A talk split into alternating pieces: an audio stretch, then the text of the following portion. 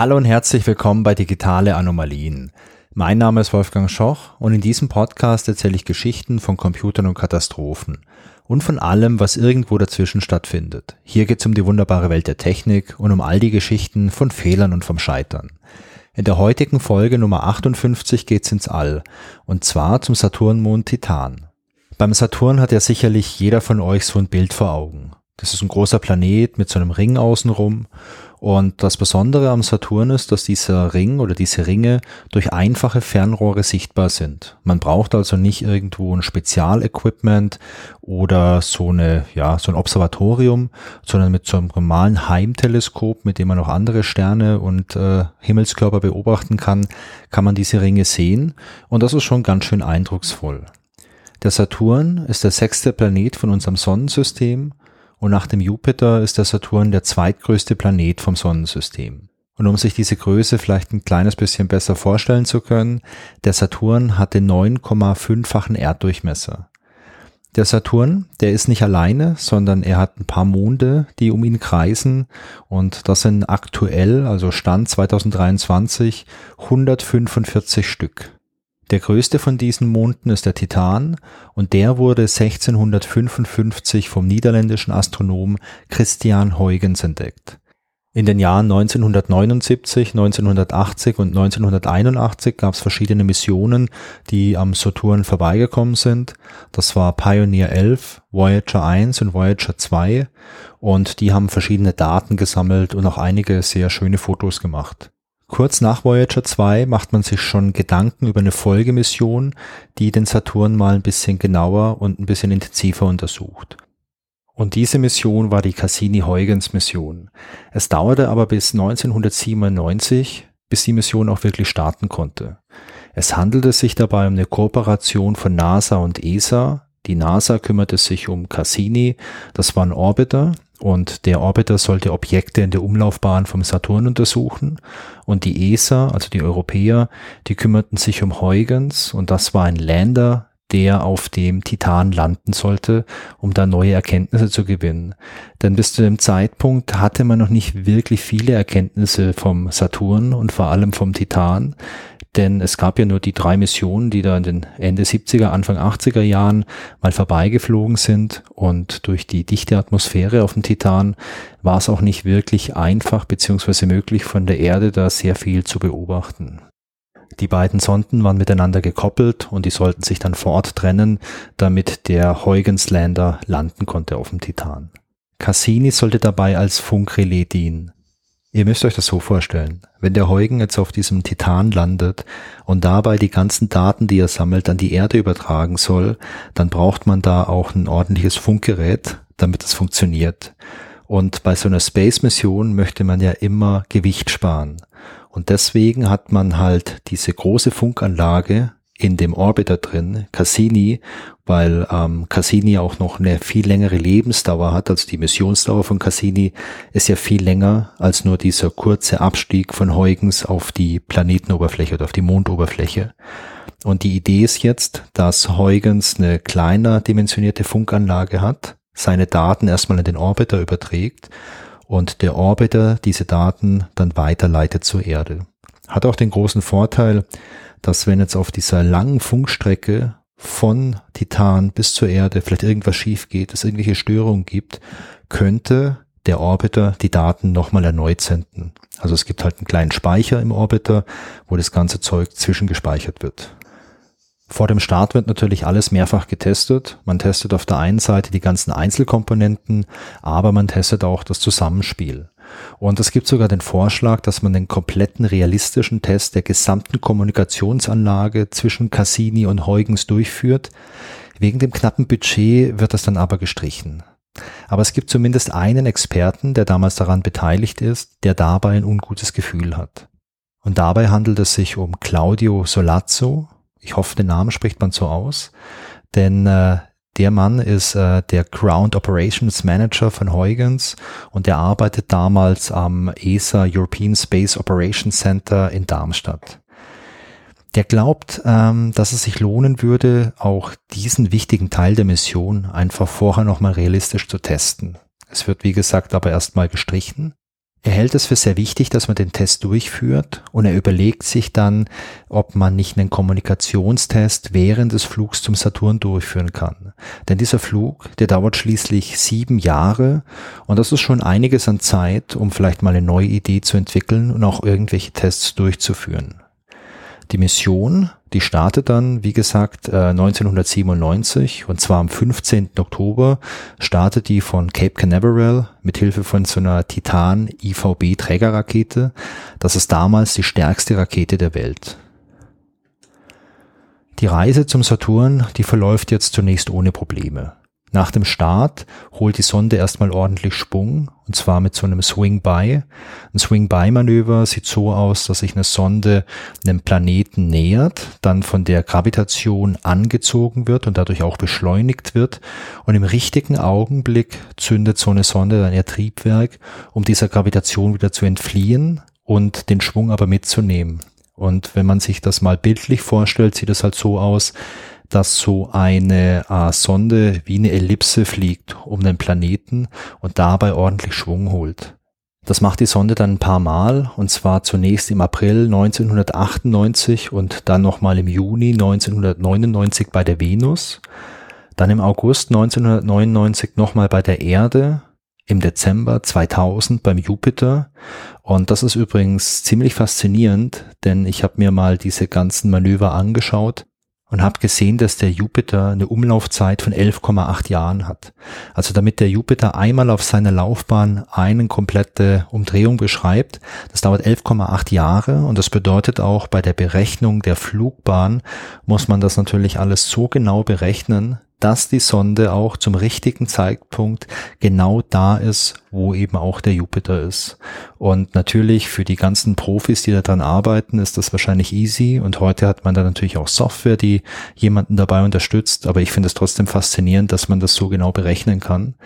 Beim äh, Saturn ist es noch cooler, denn der hat so eine Umlaufzeit von fast 30 Jahren und auch da muss man das ja so berechnen, dass die Sonde zum richtigen Zeitpunkt da ist, wo auch der Saturn ist, damit man dort in die Umlaufbahn halt einschießen kann. Und ja, ich finde sowas echt ähm, ziemlich cool. Ihr könnt euch das mal anschauen und zwar gibt's in der Wikipedia da eine Grafik, wo diese ganzen Swing-By-Manöver und die Flugbahn abgebildet ist und ich verlinke das auch in den Show Notes.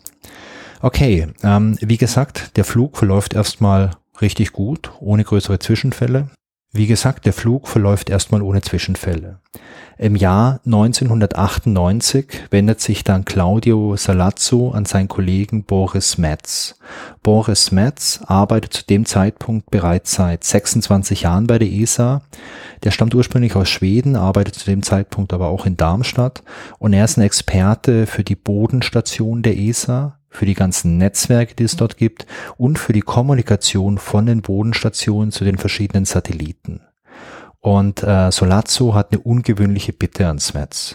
Er bittet ihn, dass er ein Testsignal beziehungsweise ein Testszenario entwickeln soll, dass man von der Erde an die Cassini senden kann und dass dabei die Kommunikation von Huygens an Cassini während des Abstiegs auf den Titan simuliert. Der Smets, der hat sowas noch nie gemacht aber er hat halt super viel Erfahrung mit den ganzen Sendeanlagen und mit der Kommunikation etc. Und das ist sehr hilfreich. Und ich glaube, so habe ich das zumindest aus diesen Reports herausgelesen, ich glaube, dass das so sein Ehrgeiz ein bisschen triggert und dass er darin einfach eine sehr, sehr spannende Challenge sieht. Und äh, er setzt sich ran und er macht es. Und andere Leute sagen erstmal, ja, das ähm, funktioniert so gar nicht, aber das ist ihm erstmal egal. Er glaubt, dass er das machen kann. Es ist übrigens an der Stelle sehr wichtig zu verstehen, warum man das überhaupt tun möchte. Denn man kann jetzt nicht einfach im All ein Kommando an Huygens und oder Cassini senden und sagen, hey, ihr beide kommuniziert mal miteinander, wir möchten gucken, ob es funktioniert. Denn die Kommunikation wird in dem Fall halt nur über ein paar Zentimeter erfolgen und das sagt halt gar nichts aus. Man möchte die ganzen Effekte, die so ein Funksignal hat, das über eine lange Distanz übertragen wird und das eben halt auch den Bedingungen ausgesetzt ist, die beim Abstieg herrschen, das möchte man halt simulieren. Und das geht halt nicht, wenn die beiden halt nur ein paar Zentimeter voneinander entfernt sind. Solazzo will mit der ganzen Aktion halt sicherstellen, dass es beim Abstieg vom Lander keine unvorhergesehenen Probleme mit der Kommunikation geben kann. Wie gesagt, die Kommunikation ist in diesem Fall halt nicht trivial, da zwischen Cassini und Huygens während des Manövers eine sehr hohe Geschwindigkeit herrscht. Diese hohe Geschwindigkeit kommt zusammen, weil sich ja auf der einen Seite Huygens im Abstieg Richtung Mondoberfläche bewegt.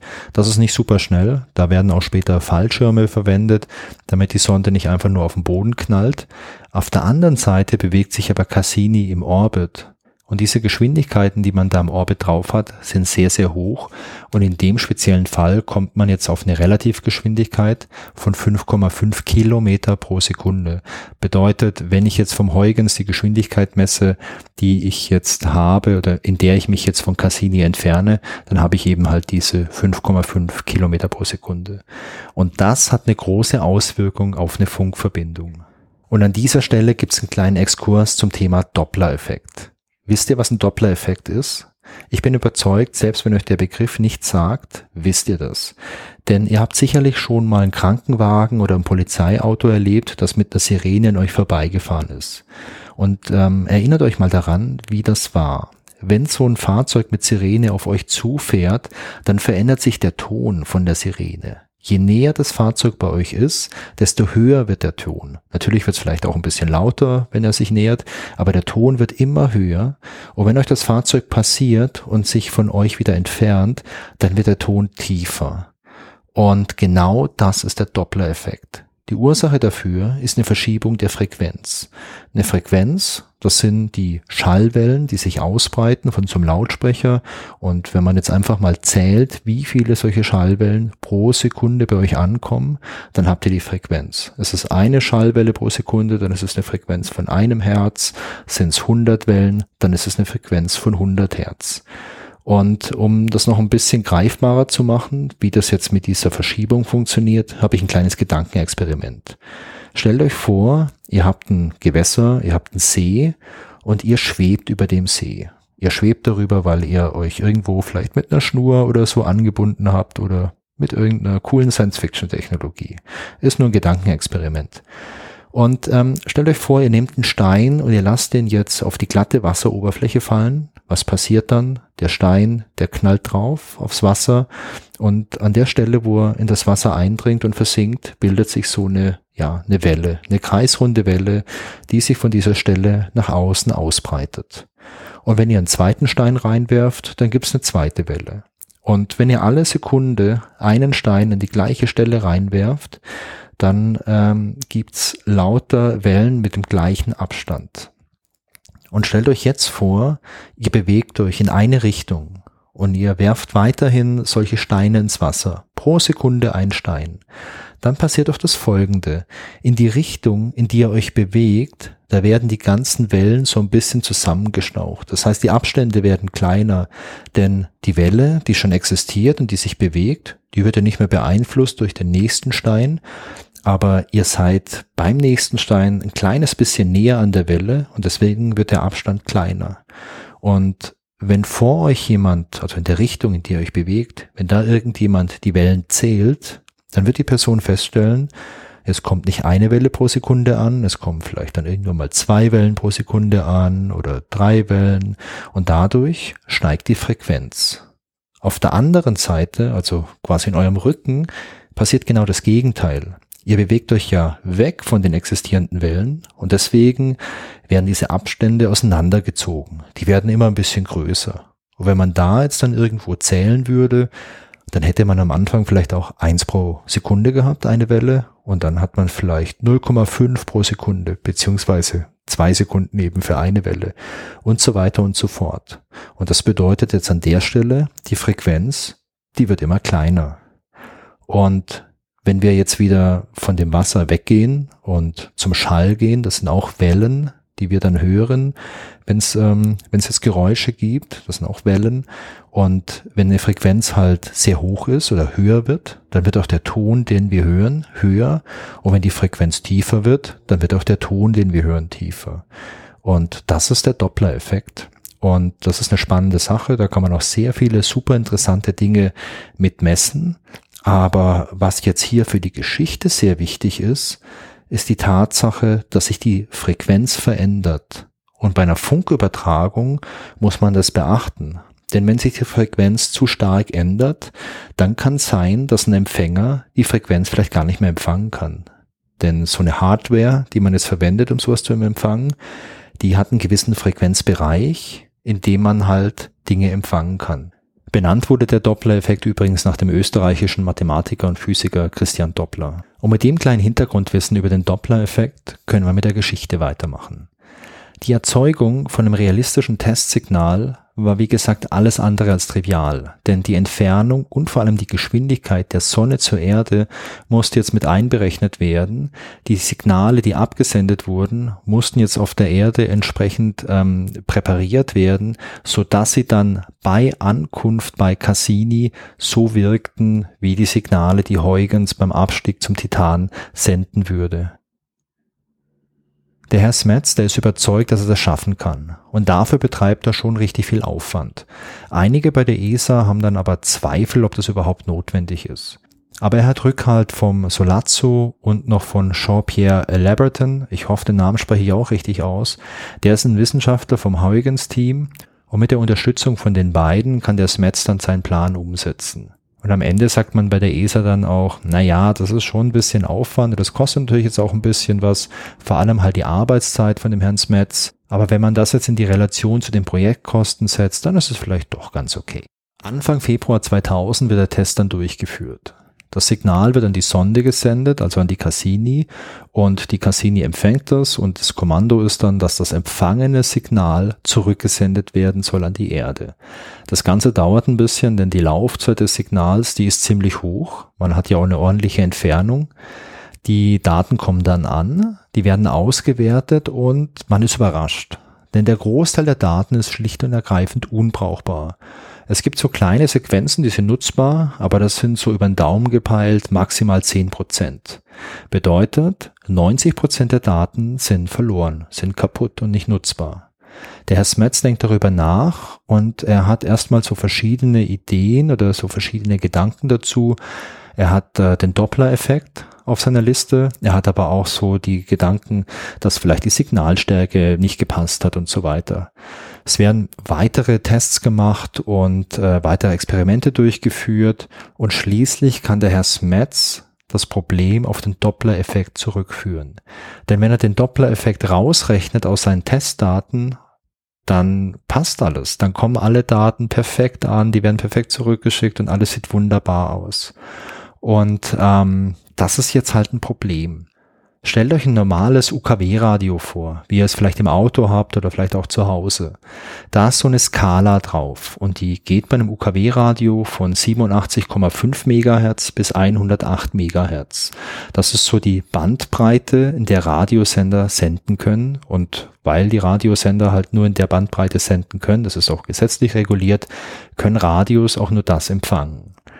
Wenn ihr jetzt einen Sender habt, der plötzlich beispielsweise nicht auf 108, sondern auf 110 Megahertz sendet, dann ist er außerhalb von diesem Bereich und ihr könnt ihn nicht mehr empfangen, weil ihr die Frequenz nicht einstellen könnt.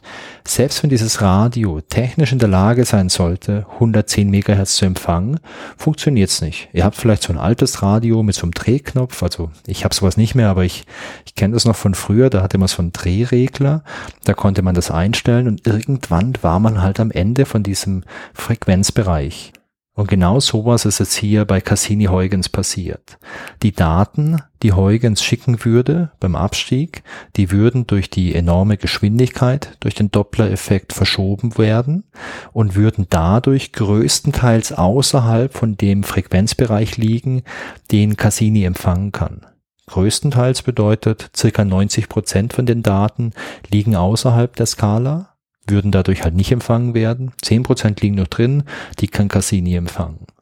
Und ihr fragt euch jetzt doch sicher, hey, aber das hat man bei der Planung doch sicher berücksichtigt, oder? Und die Antwort ist, nein, hat man leider nicht. Traurig daran ist, dass die Hardware von Cassini theoretisch in der Lage gewesen wäre, den benötigten Frequenzbereich zu empfangen. Dafür hätte man allerdings ein Update der Firmware durchführen müssen, also quasi vom Betriebssystem, das in dem Gerät läuft. Und dieser Vorgang ist nur von der Erde aus möglich. Also das konnte man jetzt nicht remote machen, indem man das eine neue Software an die Sonde sendet. Und es stellt sich halt in der Untersuchung dann tatsächlich raus, dass während der kompletten Planung, die viele Jahre gedauert hat, anscheinend niemand darüber nachgedacht hat, ähm, dass der Doppler-Effekt auftreten kann, beziehungsweise die Frage zu stellen, ob das System wirklich auch dafür ausgelegt ist, dass durch den Doppler-Effekt hier so eine Frequenzverschiebung eintritt. Jetzt ist erstmal der große Schreck da, denn durch diesen Fehler wäre ja die komplette Huygens-Mission zum Scheitern verurteilt. Es wird ein ganzes Team gebildet, das sich an die Ausarbeitung von verschiedenen Lösungsszenarien dran setzt. Und es gibt in der Tat eine ganze Handvoll Szenarien. Man überlegt sich, ob man vielleicht bei der kompletten Kommunikation zwischen Huygens und Cassini was an der Art und Weise verändern kann, wie die Daten übertragen werden, damit ähm, weniger Daten beschädigt werden, im Endeffekt dann aber auch weniger Daten ankommen. Und am Ende setzt sich eine andere Idee durch. Denn am Ende beschließt man, die Flugbahn von Cassini so zu verändern, dass sich während des Abstiegs die relative Geschwindigkeit zwischen Cassini und Huygens so stark verringert, dass der Doppler-Effekt keine negative Auswirkung mehr hat. Das ist nicht trivial. Da muss man auch viel Arbeit reinstecken, um die Flugbahn entsprechend zu berechnen. Riskant ist es auch vor allem, weil man dadurch einiges von dem knappen und kostbaren Treibstoff verwenden muss und den Treibstoff würde man natürlich sehr gerne sparen, um damit halt die Mission Cassini noch ein bisschen zu verlängern und andere interessante Dinge zu machen. Aber es gibt keine Alternative und deswegen entscheidet man sich, das auch zu tun. Die Flugbahn von Cassini-Huygens wird dann in den kommenden beiden Jahren kontinuierlich korrigiert, damit das auch alles passt und damit die Geschwindigkeit der Sonde am Titan auch entsprechend reduziert werden kann. Und erfreulicherweise funktioniert dann sehr viel sehr, sehr gut. Am 1.7.2004 wird in den Saturn-Orbit eingeschwenkt. Am 26.10.2004 erfolgt der erste Vorbeiflug am Saturn. Am 25.12.2004 trennen sich Cassini und Huygens. Dann werden noch einige Tests durchgeführt. Und am 14. Januar 2005 erfolgt schließlich die Landung von Huygens auf Titan. Die Landung ist erfolgreich und die Daten können an Cassini und danach an die Erde übertragen werden. Leider entdeckt man jetzt während des Landemanövers noch einen zweiten Fehler. Die Kommunikation zwischen Huygens und Cassini erfolgt eigentlich über zwei Kanäle. Da kann man quasi parallel Daten übertragen.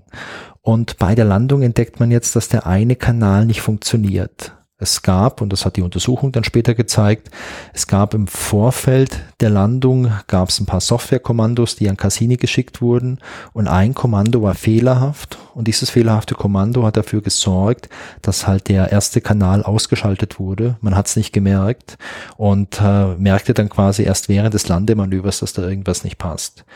Das hat leider dazu geführt, dass die Hälfte aller Bilder nie empfangen wurde. Also eigentlich sollten da 700 Bilder gemacht werden und man hat später halt nur die Hälfte, also 350 Bilder gehabt. Aber abgesehen davon war die Mission ein großer Erfolg und auch wenn das jetzt vielleicht super schade und traurig klingt, dass die Hälfte der Daten verloren war, die andere Hälfte war halt mega, mega wertvoll und hat der Wissenschaft super viel gebracht, um was Neues über den Titan zu lernen. Die gesamte Mission, also der Abstieg von Huygens, der dauerte 72 Minuten lang. Und wie gesagt, die Daten waren halt pures Gold für die Wissenschaft. Und die haben das Verständnis über den Titan deutlich verbessert. Und auch die sonstige Cassini-Mission war sehr erfolgreich und die hat teilweise revolutionäre Daten gesammelt. Die Cassini-Mission wird dann auch noch mehrfach verlängert und sie endet erst am 15.09.2017, als die Cassini-Sonde planmäßig in der Atmosphäre vom Saturn verglüht. Das Ganze nannte man dann Grand Final und man hat mit Absicht die Sonde verglühen lassen, weil man halt verhindern wollte, dass die irgendwie unkontrolliert abstürzt und möglicherweise den Saturn mit irgendwelchen Bakterien von der Erde kontaminiert.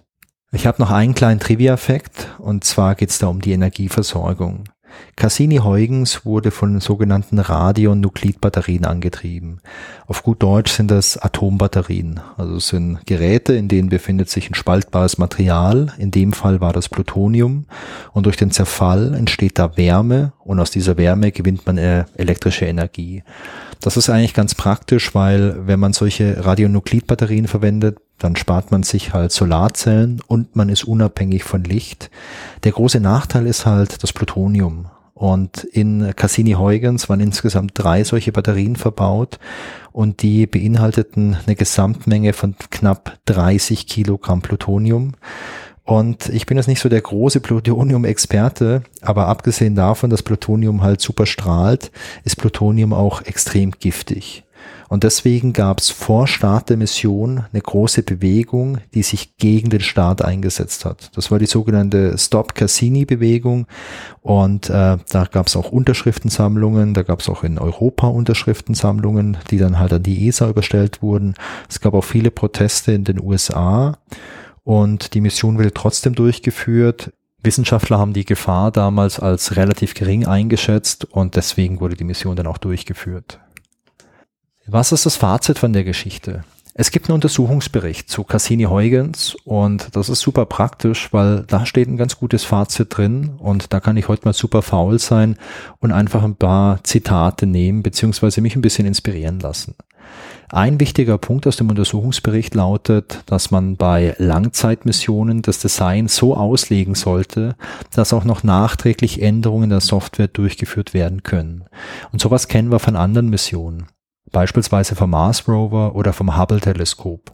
Da gab es auch Dinge, die man durch Software machen konnte, also Änderungen, Updates, die man durch Software durchführen konnte, um beispielsweise die Lebenszeit zu verlängern oder im Falle von irgendwelchen ausgefallenen Systemen einfach was zu ändern, um Dinge zu kompensieren. Und das ist, glaube ich, generell eine sehr, sehr gute Idee, denn man kann ja nicht einfach ganz kurz hochfliegen. Also jetzt vielleicht zu Hubble kannst du kurz hochfliegen, aber auf dem Mars oder jetzt auch zum Saturn, das ist halt ausgeschlossen. Das ist halt so ein One-Shot-Ding. Du schießt das Ding einmal ab und dann hast du nur noch deine Funkverbindung und mit der musst du so viel wie möglich tun können. Also bei klassischer Software würde ich immer sagen, ja, es ist ganz gut, wenn man da nicht alles direkt einstellen kann, vor allem jetzt nicht für einen End-User. Das ist ganz gut, wenn äh, da viel irgendwo vielleicht verborgen ist, weil man viel kaputt machen kann.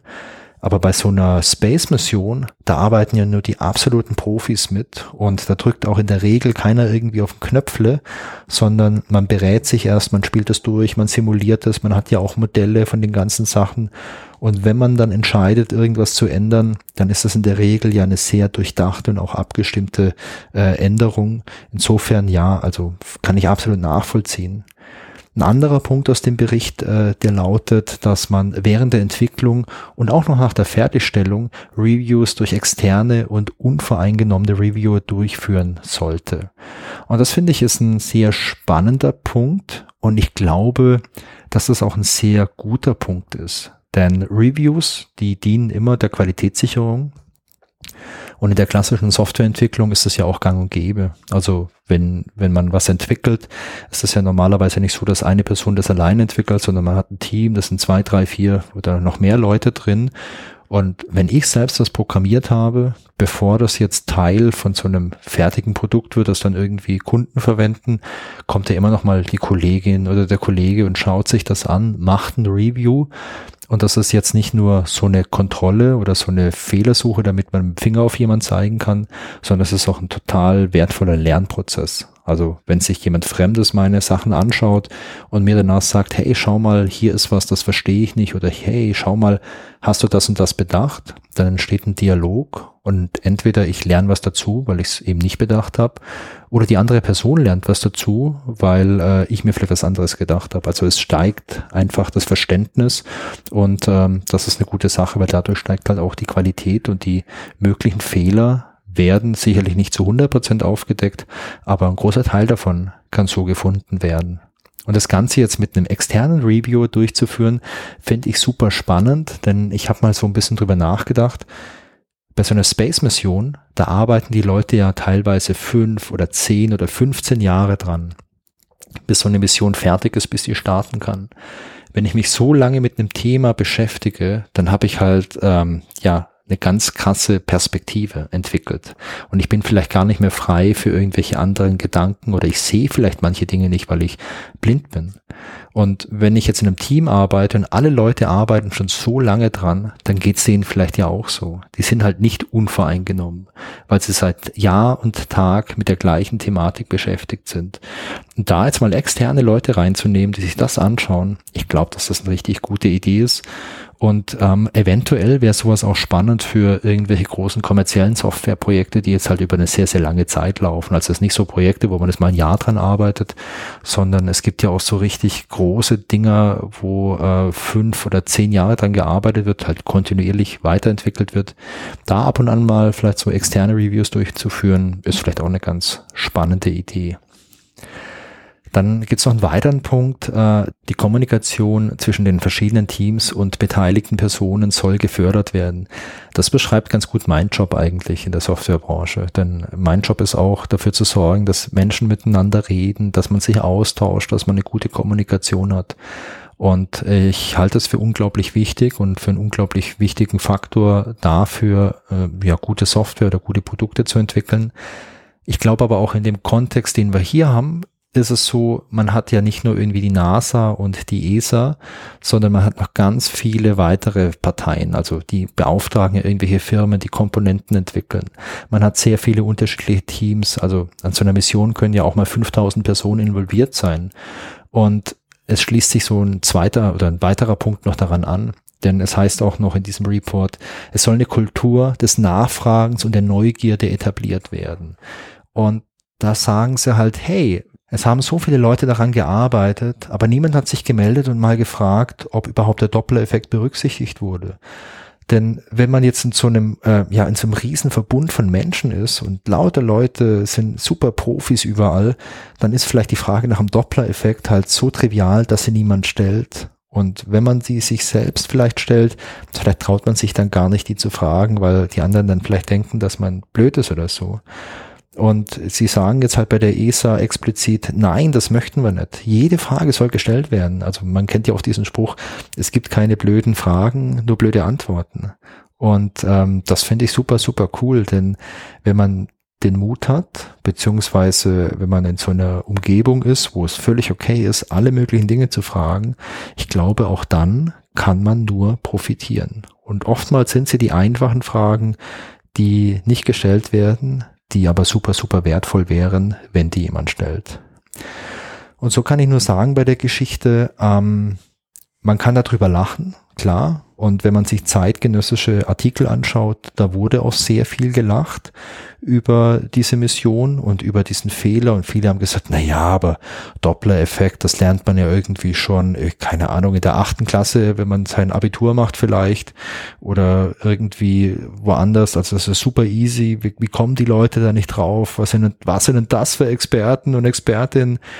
Aber wenn man sich da halt ein bisschen, ein bisschen löst von diesem, ich lache die Leute aus, sondern sich mit der Materie beschäftigt, dann finde ich, dass man da so richtig strukturelle Probleme entdeckt. Und die sind jetzt hier halt aufgetreten. Aber solche Probleme gibt es jetzt nicht nur irgendwie bei der ESA oder bei der NASA, die gibt es ja auch in großen Unternehmen oder so. Die Leute reden zu wenig, es gibt viele Teams, die irgendwie isoliert arbeiten, man hat ein hartes Budget, wo man jetzt irgendwie sparen muss und sagt, ach ja, komm, die, die Tests, die können wir jetzt mal auslassen, das brauchen wir jetzt gar nicht. Oder auch so Sachen wie die Hardware, die da verwendet wurde, also die, dieser Radioempfänger, also dieser Sendeempfänger, der ist ja nicht neu gebaut worden für die Mission. Der wurde vorher auch schon eingesetzt, aber halt in Satelliten. Und bei Satelliten, da gab es halt keinen Doppler-Effekt. Weil die Satelliten halt jetzt nicht so eine Konstellation hatten, jetzt wie jetzt Huygens und Cassini.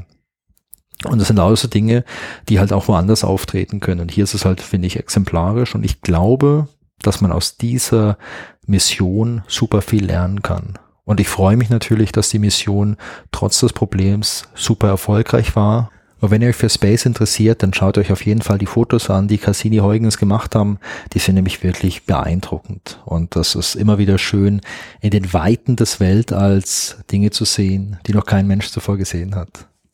Zum Ende habe ich noch eine kleine Hörerfrage, die ich von Enrico bekommen hat. Enrico hat mir geschrieben und hat mich gefragt, wie es denn sein kann, dass man bei der Google Bildersuche teilweise Bilder angezeigt bekommt, die irgendwie gar nicht zu dem Suchbegriff passen.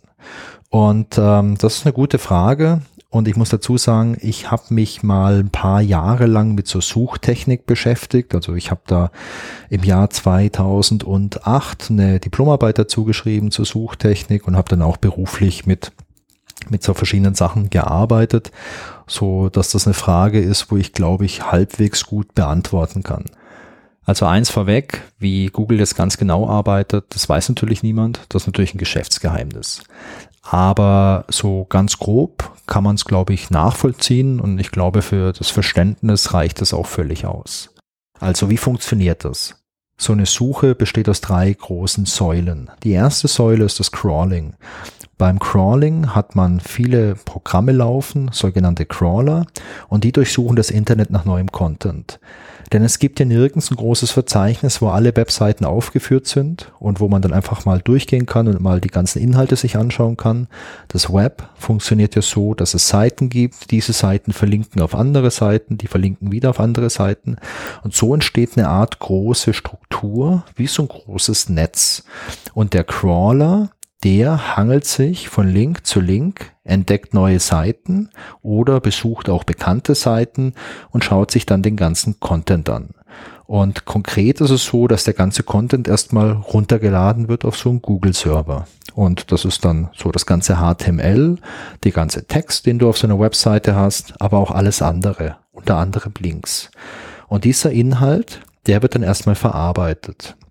Und zwar geht Google dann ran, analysiert den Text und bei den Bildern schaut man auch, was für Text in der Nähe von so einem Bild ist. Diese ganzen Informationen, die werden dann in den sogenannten Index reingeschrieben. Und ein Index funktioniert so ähnlich wie ein Telefonbuch.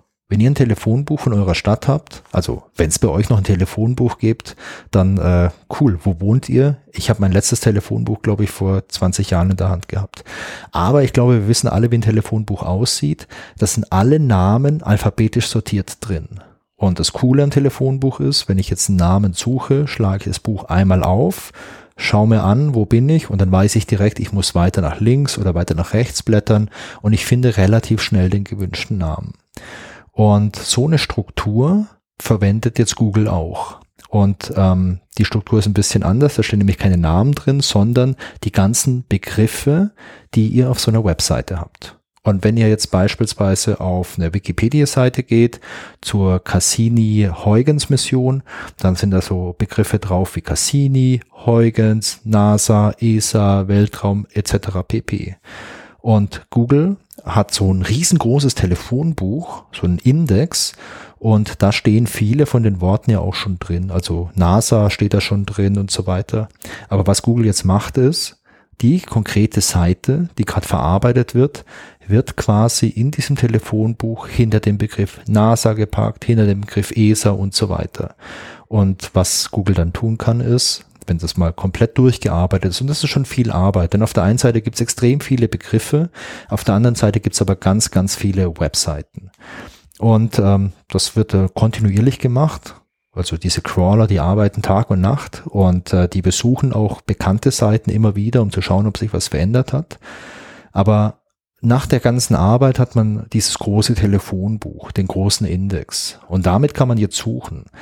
Denn wenn ich jetzt eingebe ähm, Anomalien bei Google, dann kann Google diesen Index aufschlagen bei A und findet den Begriff Anomalien, okay? Und dahinter stehen jetzt alle Websites, wo der Begriff vorkommt. Und ihr könnt euch vorstellen, das ist nicht nur digitaleanomalien.de, das sind auch viele, viele weitere. Und jede Website hat auch so eine Art Ranking. Also Google weiß, durch eine Berechnung, durch den in Anführungszeichen Algorithmus, wie interessant ist so eine Website.